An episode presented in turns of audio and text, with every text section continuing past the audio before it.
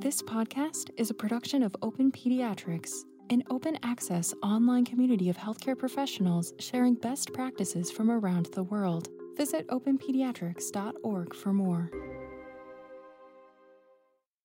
Okay, I think we're ready to begin. Um, good afternoon, good morning, good evening. Um, thank you very much for this opportunity to welcome you all on behalf of the World Federation of Pediatric Intensive and Critical Care Societies, or WIFPICS, to this panel discussion on the occasion of World PICU Awareness Day 2023. So this session is the culmination of an exciting World PICU Awareness Week. We have had multiple events hosted by different regions across the world, all focusing on this year's overriding theme of sepsis. Today on World PICU Day, I'm really honored to open this panel discussion on global perspectives for the early recognition, resuscitation, and management of pediatric sepsis. I'd like to specifically thank our host, Open Pediatrics, and Mark Ansermino from the Sepsis CoLab for moderating what I'm sure will be an insightful and very relevant discussion to us all. So without further ado, Mark, please let me hand over the chair to your capable hands, and thank you to all of our panelists and our attendees. Thank you. Thank you very much, Brenda, and a very warm welcome to everyone wherever you are. Um, it is a great honor and privilege to be able to chair this panel, and I really want to thank those panelists who have given up their time to participate. So first of all, just some housekeeping things. We are going to have five panelists each give a five minute presentation. And then we're going to go to a question and answer session. So first of all, as you're probably aware, the session is being recorded and will be available as a podcast um, through Open Pediatrics. Um, second of all, I would ask that if you have any questions from the audience, that you put these in the chat. Um, that's going to be the easiest way for us to actually get to these questions. And obviously, as we go through each panelist, we will not have time for questions between the panelists. So it's most important that you put your questions there at that time. And hopefully we'll be able to address as many of those questions as, as, as possible. Um, the um, and I hope that the second half of the session will be a very engaging conversation between both our panelists and some other experts that will be bring um, into the session, but as well as with the audience as we discuss the challenges that all of us have faced implementing sepsis guidelines. So without further ado, I'm going to pass the uh, microphone over to Cynthia. Hello, good morning from Brazil. Hello, speakers and participants. Uh, it's a big pleasure to stay here today morning with you. Thank you very much, uh, and Open Pediatrics for inviting me to represent Brazil here in, in Latam. I'm Cynthia Johnston. I'm a physiotherapist in Brazil, PhD in pulmonology and intensive care neonatology and pediatrics. Actually, I'm a professor of postgraduate program in pediatrics in University of São Paulo and coordinator of permanent medical education in pediatrics in, at the Hospital Santa Catarina Paulista. That's a private hospital here in São Paulo. I'm a member of SLACIP Latam and chair of Department of Physiotherapy in Brazilian Society Intensive Care. And with big pleasure, I'm a board of WPICS too. Thank you very much for inviting me. Welcome. So, Cynthia, can you tell us a little bit on how you've been involved in guideline development or, or implementation? Yes, of course. Thank you, Mark. Uh, here in Brazil, we have the main contribution are related to these five uh, important or principal points. The first is integration with the multidisciplinary team, especially with the nursing and medical teams, uh, to ensure the early recognition of neonatal and pediatric sepsis. True is ask the patient is really has sepsis. That's a we all the time asking if it's true they have sepsis. You really recognize the sepsis or this is another thing. The third is uh, the team and families guidance to recognize the warning signs and symptoms of sepsis. The other point and guidance of families and chronic complex children to recognize the alert signs of the sepsis at home level. it's very important because they needed a training to recognizing at room, room this. And the, the last point is the training of health professionals to application of the sepsis guidelines for recognizing the treatment instruments in the first hour of the, the, the sepsis diagnosis. In the resuscitation phase, uh, we try, try to emphasize the training of the team as well as the structure of the materials and equipments for adequate supply of oxygen, therapy and ventilation support, non-invasive or invasive, in the most uh, severe case, sepsis and the uh, shock septic. Uh, this is the five more important points for us and, and for education, the equip. Uh, thank you for the ask. So maybe you can tell us, you know, some of your successes. Like, what, what would you say was your biggest success in implementing guidelines? The big success is training the, the multidisciplinary team is principal in first uh, time in the room level because we train these parents to, to show and to see the, the problem at room principally because we have many chronic complexes children here. The big success here are recognize the signs of the sepsis at home in the train this family and the the the, the, the team of the nurses to to recognize this in the in the level room in not uh, just in the hospital because this is very important because it's more uh, quick uh, treatments you can do in the emergency care because they have um, uh, more uh, quick uh, reconnaissance at Rome and second in the emergency care too.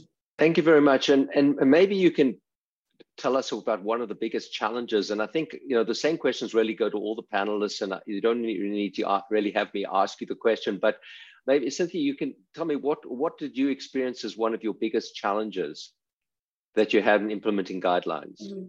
Yes, but not in, in the, the, the all hospitals in Brazil, but in some hospitals, the greatest difficulty is to obtain the result of the lactate dosage in the first hour of sepsis. In the other problem we have here and need to change is the registering uh, in a digital record or or writing the registering. Maybe we have the diagnostics, but the, the people don't registering this uh, and this difficult in the hospital, the informations. And other point we need to change here is improving the fluid therapy optimization in terms of volume and infusion time in the first hour uh, in the sepsis. Thank you very much, Cynthia. Thank you. Um, we go to our next panelist, Gerri. You want to do a brief introduction and then maybe just go through the same questions. Thank you. Okay, thanks, Thank thanks, Mark. Um, hello, everybody. I'm Gerri Sefton, a consultant nurse in paediatric critical care based at Alder Hey Children's Hospital in Liverpool in the United Kingdom. So for my sepsis input, I want to tell you about DETECT, um, an NIHR-funded research study that I led. So this was a single site whole hospital study, which introduced the use of smart mobile technology to proactively screen um, children admitted to hospital to look out for early signs of sepsis and other causes of deterioration. The primary outcome was emergency transfer to critical care from inpatient wards following critical deterioration, and the secondary outcome focused on sepsis. For the study intervention, we developed bespoke apps which ran on mobile handheld devices to screen children in three ways. Once per shift, the children with pre-existing risk factors for sepsis were identified, each time that vital signs were documented, the children with an increased risk of subsequent critical deterioration were identified using the uh, local um, Alder Hey age-specific pediatric early warning score. And then once the PEWS were displayed, there was focus prompts to identify new suspicion of sepsis. So the questions were, does the patient have signs of infection or symptoms? And could this be sepsis? Once the new suspicion of sepsis was acknowledged, an age-specific sepsis assessment based on the modified NICE guidelines were loaded to the device and the documented sepsis assessment, pre-existing risk factors, clinical and physiological signs were used to automatically stratify the level of sepsis concern. The DETECT apps incorporated automated audible real-time alerts with clinical information, which were sent to the nurse in charge of the ward shift and to the clinical team responsible for the child. Three alerts signal situations with increased risk for subsequent critical deterioration that required an immediate response. The alerts were new sepsis concern, a recognised medical emergency, high PEWs. Um, in our organisation, that means the patients are heading towards needing high dependency care, and critical PEWs, which in our organisation means the child is heading towards needing paediatric intensive care. These alerts meant that sepsis was act actively considered as a differential diagnosis for all cause deterioration. Once the suspicion of sepsis was acknowledged, the sepsis bundle of interventions automatically loaded to the device to prompt staff to complete these in a time critical fashion and to capture the time chronology for compliance. So for me, overall, the success of the DETECT study was in the enormous organizational change to proactively seek out early signs of sepsis for all inpatients, rather than having to remember to consider sepsis in certain situations. The use of this smart technology provided an end-to-end deterioration solution with real-time audible alerting to key staff, which prompted an immediate response. And this delivered a positive clinical impact for children and their family.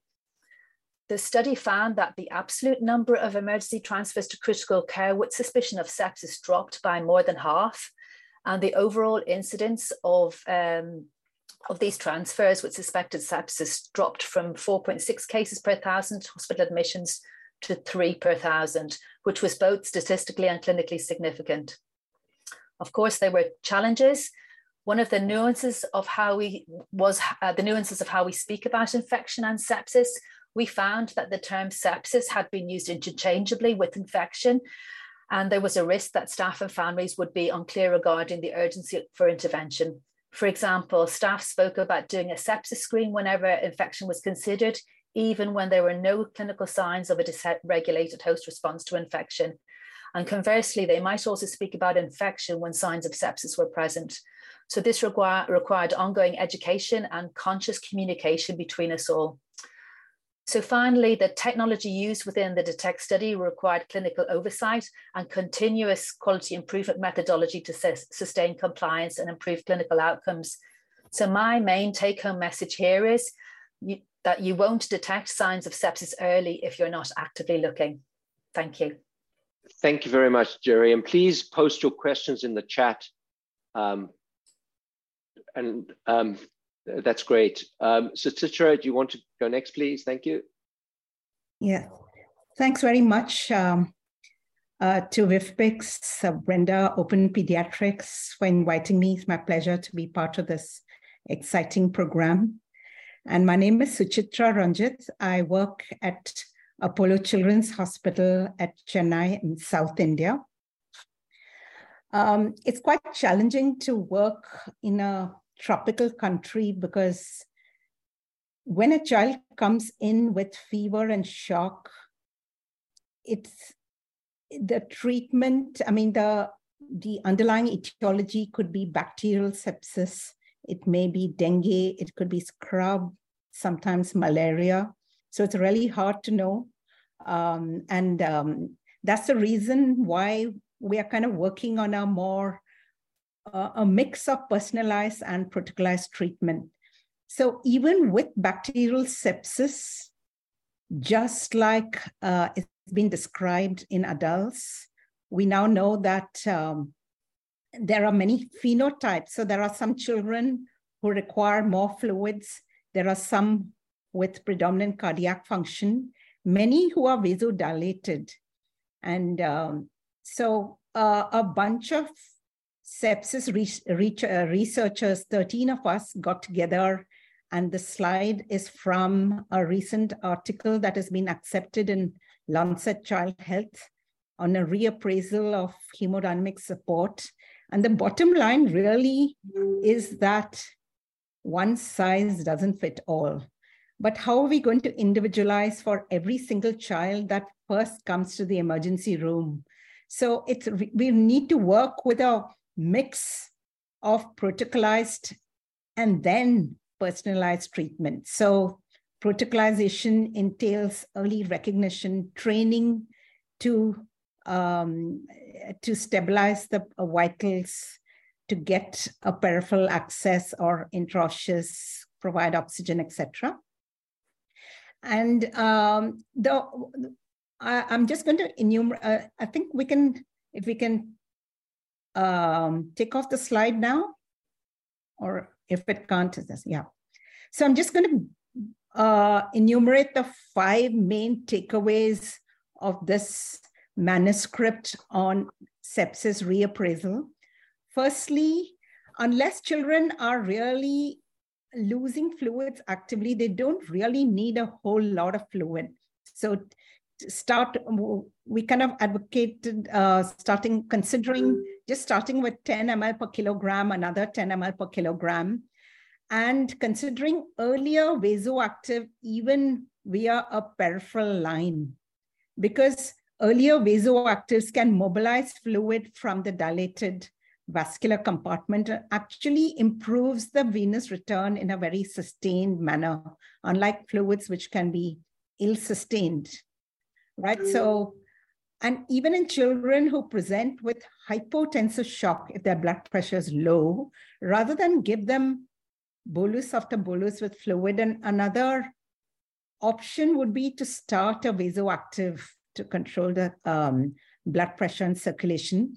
Because some children who who present with hypotension could have a cardiac element and they really worsen if we give them if we treat all of them the same and give them extra fluid right? I mean not extra fluid like the protocol actually says 6 20 and 20 and 20 of course you need to reassess this um, their, uh, they need to reassess between every bolus for worsening but giving them earlier inotrope vasoactive agent, depending on what phenotype you might feel the child has, really works. And um, yeah, so it's, I mean, individualization does require experience. Uh, you can't have you can't have the junior most person who who um, uh, who assesses a child make decisions that they're not equipped for. So the, the mix of protocolized and individualized may be uh, the way to go. So these are just pre preliminary suggestions. They just kind of uh, a few thoughts that we had. And the slide that was put up now is part of the manuscript, which is going to be out enough in about four to six weeks. And hopefully that will, uh, that will kind of engage and interest, a new way of conversation um, going forward. Thank you. Thank you very much, Suchitra. And I'm sure there's lots of questions around that. And please, everybody, go to that publication when it comes out, Suchitra, and hopefully we can help promote that uh, uh, as well. I think this is really important work, and I think it's something that most of us have known for a long time. So, um, and I know you've been pushing this. So um, let's uh, move on then to, to John. Thank you, John. And please keep the questions coming. And if any of the experts want to answer any of the questions, um, please feel free to do so. Thanks. Yeah, thank you very much, Mark. Um, thanks to the organizers for inviting me to be part of this um, uh, presentation today.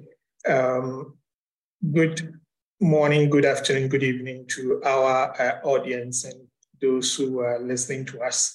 Um, yes, um, I am John Adabie Appiah. I'm a pediatric intensivist at the Komfo Anokye Teaching Hospital in Ghana. Uh, quite a, a new uh, pediatric intensive care services is relatively new in Ghana.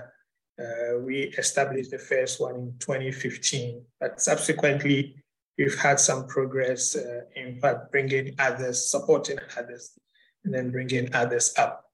Um, on the issue of guideline development in Ghana uh, or locally, uh, we don't have our own um, guidelines yet. So we rely heavily on uh, international guidelines like the Surviving Sepsis guidelines and others. There's no one way of doing it, and each and everyone does what they want. My contribution as at this point is to look at what we have available in resource limited settings, working with other colleagues uh, uh, from other low resource settings. Actually, we, we published, we highlighted challenges facing uh, low resource settings and then using the survival uh, uh, sepsis guidelines in managing uh, children with sepsis in low resource settings. To also move on to other major because documented in most places in, in Ghana. And I think uh, it's, the, it's neonatal sepsis that some, uh, usually get uh, recognition. But sepsis in the other pediatric uh, age groups are really not documented. And so we don't really understand and appreciate the magnitude of the problem. We have infectious diseases like malaria and uh, others, but we don't appreciate the fact that these, most of those dying actually dying from sepsis. And uh, usually they will need to be paid, attention needs to be paid to them. And generally, diagnosis is usually done very late in few places that we are able to make the diagnosis. Uh, so patients usually come to uh, those who manage sepsis typically.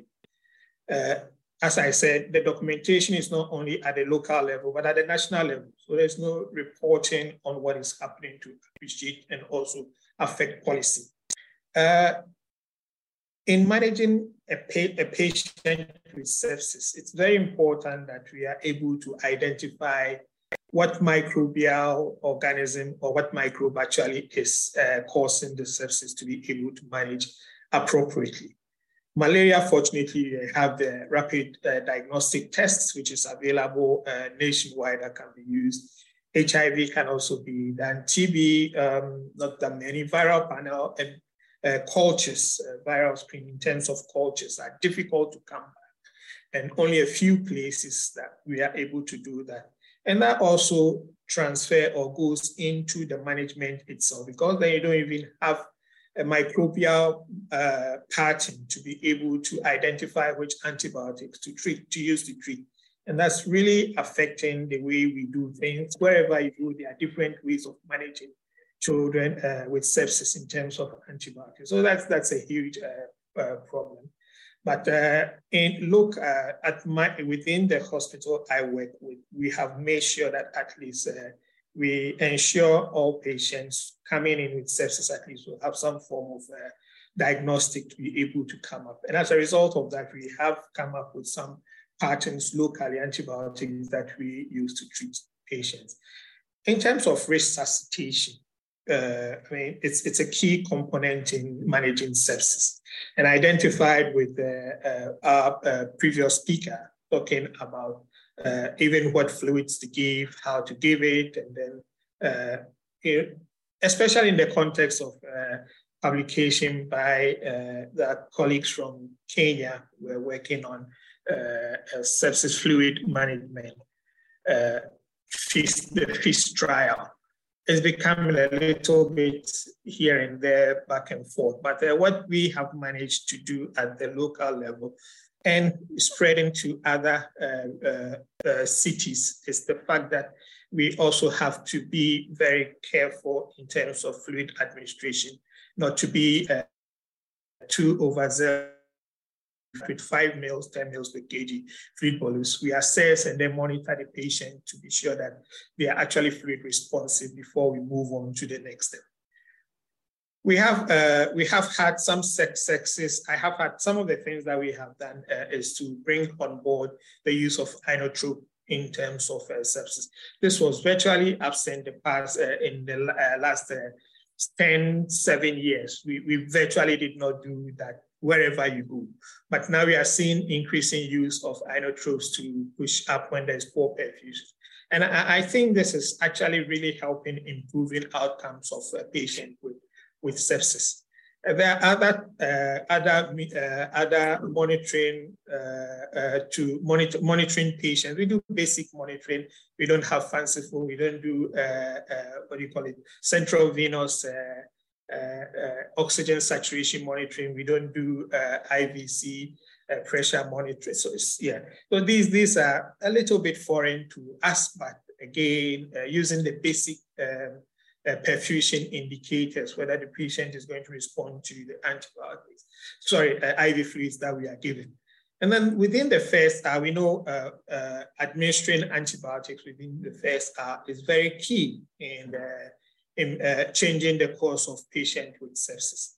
Uh, what we have, uh, we identified earlier on was the fact that it took forever for antibiotics to be provided. Usually patients actually pay out of pocket in many places in Ghana. So whenever they need it, you write a prescription and then they go out and get it. And that has become, that actually delays uh, patient care in terms of administration of antibiotics.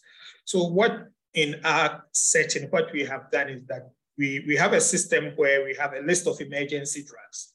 And previously we didn't have antibiotics on it, and it's not everywhere still, but at least within our unit, antibiotics is an emergency.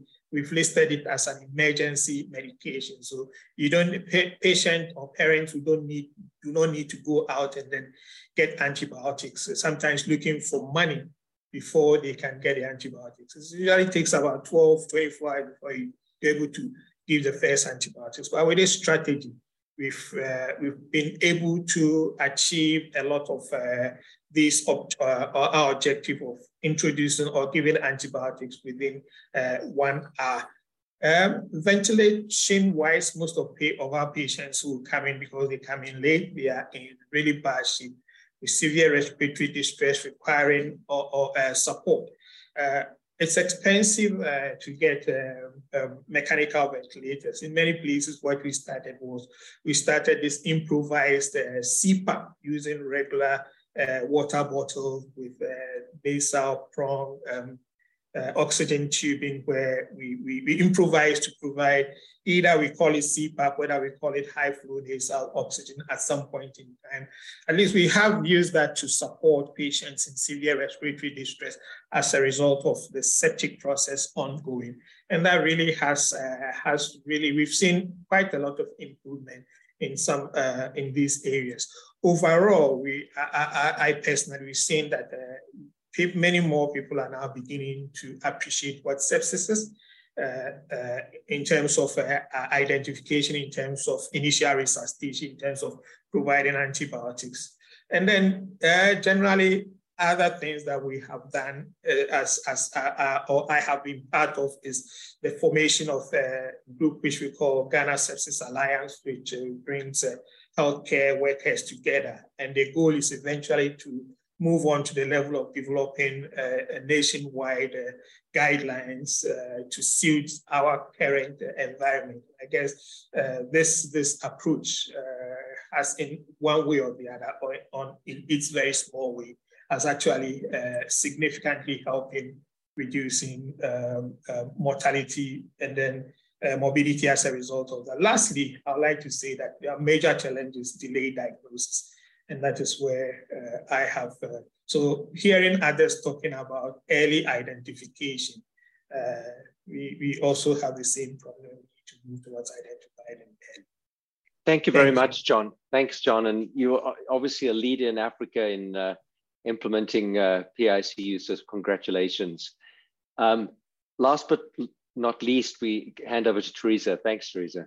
Oh, thanks, Mark. So, hi, I'm Teresa Kortz, and it's a pleasure and an honor to be here today and with such amazing panelists. Um, I'm representing the United States today. I work at the University of California, San Francisco. I'm an associate professor in uh, clinical pediatrics and attending physician in the pediatric intensive care unit.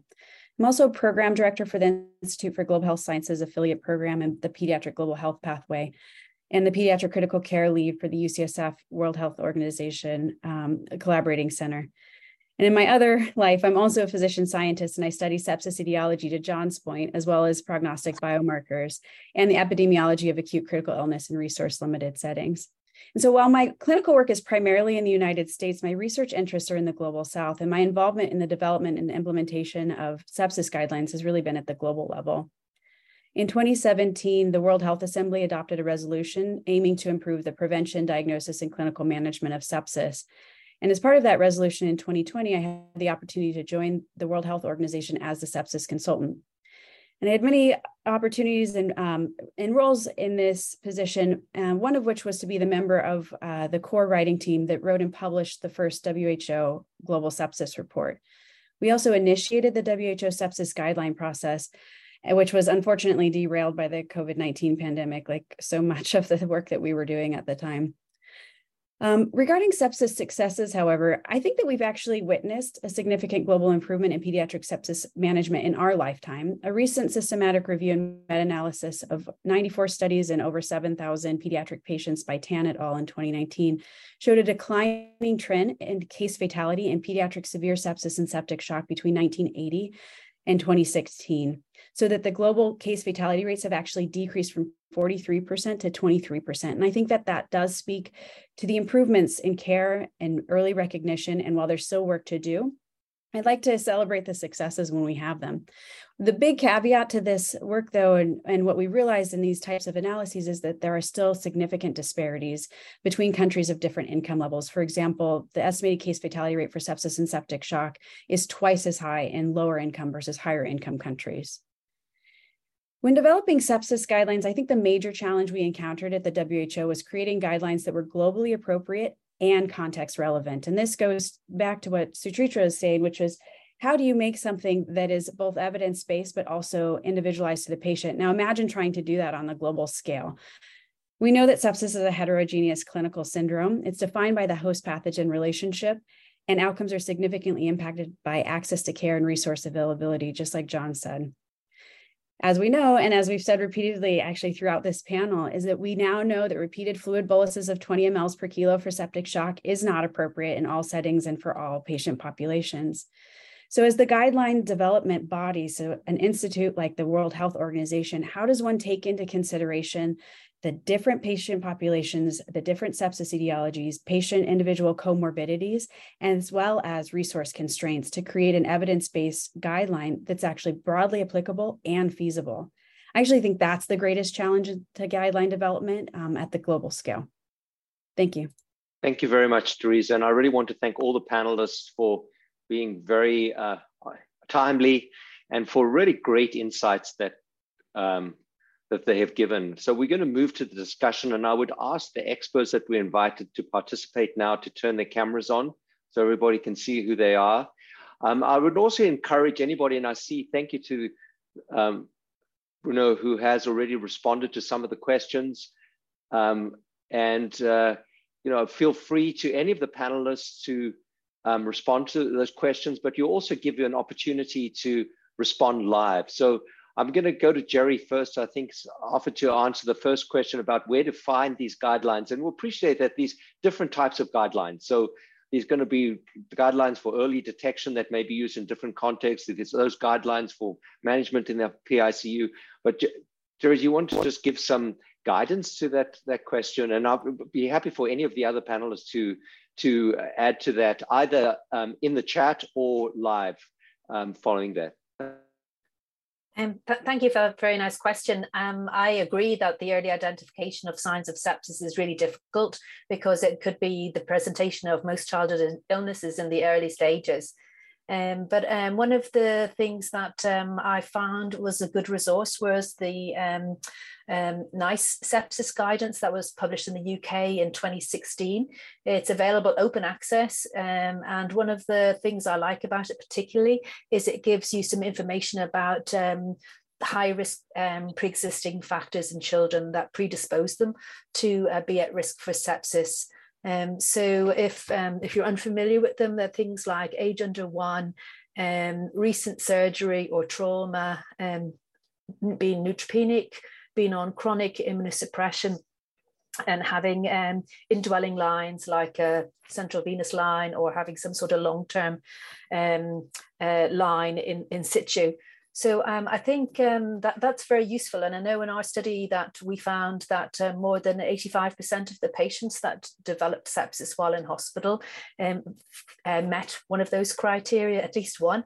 Um, so that was very useful um, way of weeding out the ones with increased risk from other, other patients. And then the other thing I would advocate is having some sort of pediatric early warning system um, in place. Um, I'm, I'm, I'm not certain that it has to be a particular one. I think it's having a process is useful um, at um, making people look um, ahead for signs of patients becoming physiologically unwell. Um, and then that helps them to prepare to intervene earlier. So certainly in, in our study, we saw that 97% of the patients that we treated with suspected sepsis had um, given us some warning via the pediatric early warning score. So the very small number of children that didn't give us warning were ones that didn't have um, a usual physiological response to being very unwell. And um, so I would suggest that those two things would be useful to help you. Any of the other panelists want to jump in and provide some other suggestions? And please feel free to add it to the chat. Mark, may I add some additional yeah. comments too? Yes. Uh, we have some sepsis, community acquired sepsis due to invasive meningococcal infections or currently invasive group A streptococcal infections. We should keep in mind that the alarming symptoms is very important for pediatric emergency care, also in the pediatric intensive care, like fever and non-blanching rash, or during the invasive GAS infection, we, follow, we found a lot of patients come our clinic with a pneumonia complicated with empyema. And we should note the current epidemiology. Uh, as Suchitra mentioned that there are different agents are responsible for the sepsis in worldwide. Some countries have a tropical disease, some countries have uh, dengue or others. And I think that for some disorders, you, we maintain the specific algorithms like invasive meningococcal disease, fever and non-blanching rash children admitted to the emergency care unit, please check the capillary refill time and hypotension. And this is the first hour. This is the gold hour is very important for these children too. And I think that if we select some uh, these specific microorganisms, uh, some specific infections, uh, we have a chance to harmonize these kind of guidelines because our guidelines includes all age groups, one month to 18 years of age in PICU, and all infectious disease, including bacteria, virus, parasites, and others. All children who have who are previously healthy or who have underlying conditions, including even a compromised one. It's difficult to say something about uh, one fit for all for of these children is not possible at this condition. We need to uh, personalize for each uh, agents or each child, depending on their age or depending on geography. Thank you. Thank you very much. Anybody else? Okay, let's move to the next question. And John, and I think you are the person who is going to respond to this question that's asked about funding for uh, PICU. And there has been, thank you to those who have responded um, in the chat. John, maybe you want to give some insight into to how um, patients pay um, or how your system is funded. Yeah, thank you very much. We have different options or in terms of funding.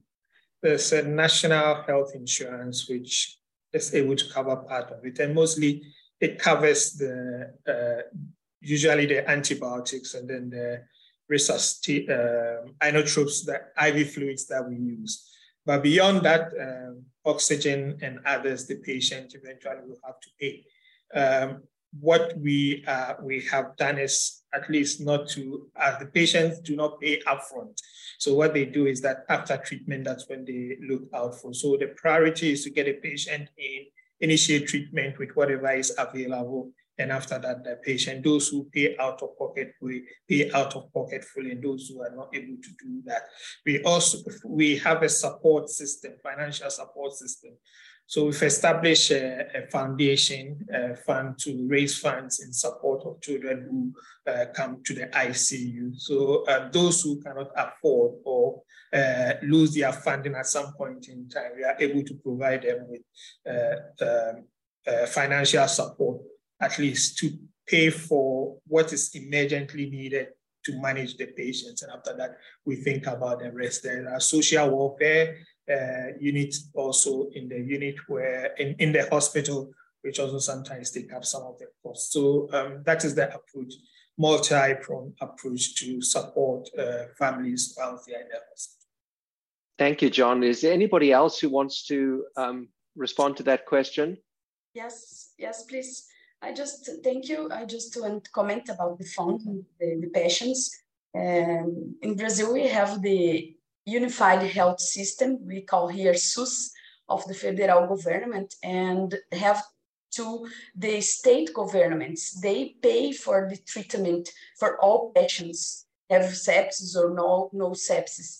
Um, now we have around a six, 600 ICUs, pediatric ICUs and mixed ICUs. And 200 of these is uh, a government paid funded to treatment for the, the child. Uh, this uh, is enough? Probably no, but this meets most the cases, I, I can say. But uh, we have this, this funded and in the, the most uh, cases, this uh, is enough in part. Uh, it, but it's very important because if you don't have this, is big problem because more, I think is approximately 400 this ICUs is private and you need to pay for the treatment and 200 is to for government uh, foundation. Thank you for the question. Thank you, Cynthia. And, and while you're there, we, there was another question to to ask about whether there was a, a checklist for sepsis in your unit. So what what do you use to for, for early recognition? Yes, we have in both in private and the public hospitals the checklist in the emergency departments and the ICUs too. From the, the sepsis protocol from to which the sepsis protocols are open for patient follow-up until to the diagnostics is confirmed or not to take the treatment. But this, I agree totally, because it's different in, in very parts of, of Brazil, because in South it's so different, distinct uh, comparative to Amazon, for example, because the age of the child, because the disease is so different, is is impossible use just one checklist or, or just one guideline, because this we have several checklists and um, protocols here in Brazil to, to, to sepsis. But in the most cases, we use in the, the, the locals where I work in the private and the public we have the checklist in the emergency and the ICU to, to open this protocol. Thank you very much. The, the final one is more a comment really about the fact that sepsis should still remain the, um, the initial differential diagnosis rather than disease specific diagnosis. And I'm going to turn that into a question and put that out to the panelists. Does there anybody on the panel or any of the experts want, want to respond to that about uh, the importance of doing that? Yeah, I mean, I think that's a that's a wonderful comment, and um, uh, sepsis. I mean, although it, up until now, the the thought process has been that sepsis is caused by bacteria, and therefore the the uh, the whole stepwise approach includes fluids, cultures, antibiotics. So while it's important, so I certainly early recognition and an evaluation is important. There's no there's no taking that away from the initial first hour evalu- uh, first hour management. But having evaluated, we need to kind of broaden the differential. So while it is sepsis, what is the etiology? Is it bacterial? Is it dengue? Is it some other virus? Is it malaria? Because if you're going to give, in our hospital, we pretty much gave broad spectrum antibiotics to everybody, I think about until about 10 years ago. So if they presented with any organ dysfunction, fever, and shock, they got antibiotics. But now it's a little more nuanced, and so they still get it within. If they need it, they they do get. And sometimes some patients may get antibiotics, which we would stop in 24 hours when the clinical picture is a little clearer. But um, I think the point that is made that is being emphasized now is that there are many, many etiologies that lead to a common presentation of sepsis, and therefore while um, I mean that early recognition is important, so is the fact that we need to give appropriate therapy and not uh, antibiotics for all and worsen the antibiotic, um, you know, microbial resistance and all those other problems. Teresa? I think maybe what we need to do is change our framing of how we think of sepsis. So sepsis should be on the differential for a child with multi-organ dysfunction who comes in with an acute decompensation and fever. Um, and then within that, then we start thinking about what is the differential then for sepsis. And I completely agree. I think we need to broaden our mental model of what can cause a sepsis. And I think if we learned anything from the COVID 19 pandemic, it was that viral sepsis is a very real entity. Uh, so I agree with and echo with exactly what you said. Um, can I uh, ask a question then of the panelists? What, what do you think is the role of parents and engaging parents in early recognition of sepsis? And any one of you, please jump in. You mind if I actually ask if John can answer that question too? Yeah. Part I wonder because um, delayed in presentation is a significant risk factor for mortality, and so I think going back to how do we empower uh, families and and parents to identify sepsis and bring their children in sooner. I'd be really curious to hear your thoughts on it, John. Yeah, um, thank you very much, Teresa, for the uh, for throwing the question to me.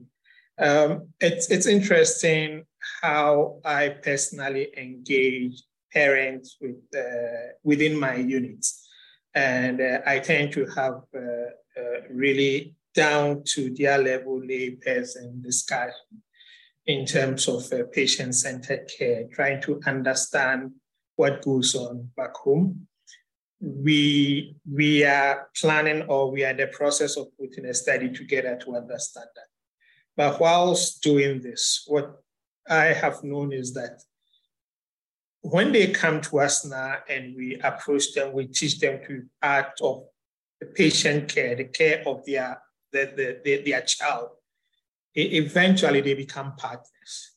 So looking at the bigger picture of identifying sepsis early, probably one of the approaches that we in our setting can look at and others can look at is where we see the, the wealth, we call them child welfare clinic, where they go in for their uh, routine immunization, growth monitoring, and so on and so forth. If we are able to capture these parents and then educate them at that level, uh, most likely they are partners. They, nobody wants the best for their kids than they themselves. And to be able to get them to understand what uh, to look out for when the child is sick and where to seek care is very important and how to quickly, if the child is not improving, using their own gut feeling, which I guess is an important indicator. When a mom tells you that there's something wrong with my child, there's really something wrong with the child, and we don't have to brush them aside. We don't have to push them aside. So um, these are some of the approaches that I think we can, judging, I mean, extrapolating from the little experience I've had within my unit with Uh, parents. Thank you very much, John. Is anybody else who, Cynthia, uh, uh that's on the same topic, I presume. Okay, carry on, unmute and carry on. Yeah. Thank you. And, and with uh, Bruno, will come to you. Yeah. Thank you. About the family, I think here in Brazil, it's more easy for families with the chronic complex child. It is has more trained families in general, and they come back for the treatment pause pause ICU and for us is more easy. When you have a health uh, health child the, the family never think about the disease. When have disease you think in disease because he is more more easy with the, the, the chronic complex child. Okay thank you very much. Whether bruno you had a comment that your hand was up and then came down. You i think you wanted to comment more on either on this parent thing or you had another comment that you, you put in the chat uh, about um, antibiotic use. The antibiotic use for us is uh, uh, a target uh, completely resolved in this moment, in part of the country, not in all part of the country. But in the hospitals that I work, is a problem resolved. But uh, I have a question uh, about the inpatients with sepsis. The inpatients with sepsis, we have experience of delay of antibiotic therapy. I would like uh, uh, to uh, know the experience of the colleagues of the delay of antibiotic therapy in inpatients patients. Okay, thank you. Um, there are some other questions in the chat. I don't know if anybody wants to respond to any of those, any of the panelists. I think you can all see that. Any any of mm-hmm. those raised questions, John? Yeah. Yeah, so there's a question by Ursula on um, how to deal with patients with uh, multiple organ dysfunction, cytotoxic hypoxia uh, with high mix uh, saturation. Um, this is a very difficult one, especially in our ICE, uh, in, in resource limited ICUs. And we tend to have to determine who is admitted and who is not admitted based on um, um, the little resource we have and making it available to the one who will benefit the most. Uh, we have had mixed outcomes. I know you are saying um, the question is uh, whether to allocate the resources to others instead of, uh, and you have used the word irreversible stage. Um, I'm not sure at my level whether um, I can say irreversible stage, but we've seen very uh, bad uh, patients who have recovered when you give them the chance. So it's it's not it's not easy to make that determination that this patient is going to make it or not. Sometimes the one you think is going to make it actually is the one who don't make it, and the ones you think who who don't make it are the ones who make it. So depending on the resources again and the scale available, I think um, um, that's how best that can be determined. Thank you. Yeah, does anybody else want to jump in on that really challenging topic of, you know, withholding treatment essentially and saving resources in children who we feel are not going to respond? Uh, it's a very difficult uh, question. I agree with John. It's very difficult to question. In my country, all children below 18 years of age are uh, all cost of the hospitalization, including pediatric intensive care unit, are reimbursed by the Ministry of Health. We have no problems for this kind of treatment regarding the budget. But sometimes some uh, regarding this question, some children came very late period. There are a lot of multi-organ dysfunction, but at this period we try to give standard of care for these children too. But uh, we are pediatricians and we well know that uh, ch children are not like adults and we give some treatments and we have a ve very good response from children who are uh, admitted to intensive care unit with a very worse condition. For this reason, it's it's very difficult. It's very uh, difficult question for me, and due to ethical reason too, because the parents have some hopes. Parents have some. yes, they have some concerns about this, but uh, we have no chance to say we did not give standard of care to these children because we have no uh, benefits from this treatment for these children. Thank you very much, Teresa. Yeah, I think and trying to pull some of our themes together today from our conversation, I think new technologies and innovations and ways that we can automate the early screening, those are going to be critical. But also, kind of to, to Bruno's point, we do know from the Global Sepsis Report that one in four cases of sepsis actually are hospital acquired. And so I just want to also remind people that while we're really excited about new technologies and innovations that we can and should still pursue, I think that these are preventable sepsis cases that are happening on our watch, and they're also happening oftentimes because of interventions that we're doing. And to make a plug for the very boring but ever important, like infection prevention and control. So we can't forget that as we're still pushing the boundaries and trying to think of the new technologies. Yeah, so thank you very much. We've got a couple of minutes le left, and I really want to um, take these last couple of minutes and once go first of all to thank everybody who's contributed to this. Thank you very much for uh, WFPICCS and Brenda for organizing and you know coming up with the theme and everything. And thank you for Open Pediatrics for for hosting this. But just as final thoughts for sort of people to take away, I'm just going to go around the, the panelists just one at a time and ask you just to give one sentence that you really want to summarize a, a, message that you really want to give to our audience and once and also just to thank our audience for participating today and for all the fantastic questions and everything. So cynthia just one minute for you. Thank you very much. Uh, i want to uh, talk a little bit about physiotherapists because have uh, some uh, point here. Um, the physiotherapist normally here in brazil helped to early reconnection and orientation to the family in the first time. Uh, we just make exercises or or help in other things uh, like uh, early mobilization when he's staying in the ICU. First, this we help in the mechanical ventilation to uh, pre, uh, principle in the non-invasive mechanical ventilation. Normally in Brazil, the physiotherapist uh, institute the non-invasive mechanical ventilation in emergency and, and two in the, in the ICU. Uh, thank you very much for the, this opportunity. Thank you very much, dear Brenda and the group and Mark and, and World Federation and Open Pediatrics for this uh, amazing morning. Thank you for the all panelists and participants. Thank you. And I'd ask you to be brief. Gerri, your, your final thoughts. Um, I um, was pretty humbled listening to a lot of the other um, discussion from participants and and it made me really appreciate that one size doesn't fit all um, and that local collaborations within um, countries um, are very powerful in um, mobilizing a, a, structured process for trying to address local challenges. Thank you. Suchitra. Yeah, uh, I think in a country uh, such as India, which is so vast and um, health beds are few, I think I agree with some of the thoughts earlier that we need to partner with the families and uh, get the information out. What are the early signs of sepsis? So they present early, and then the treatment is much easier and faster and more likely to succeed. Thank you, John.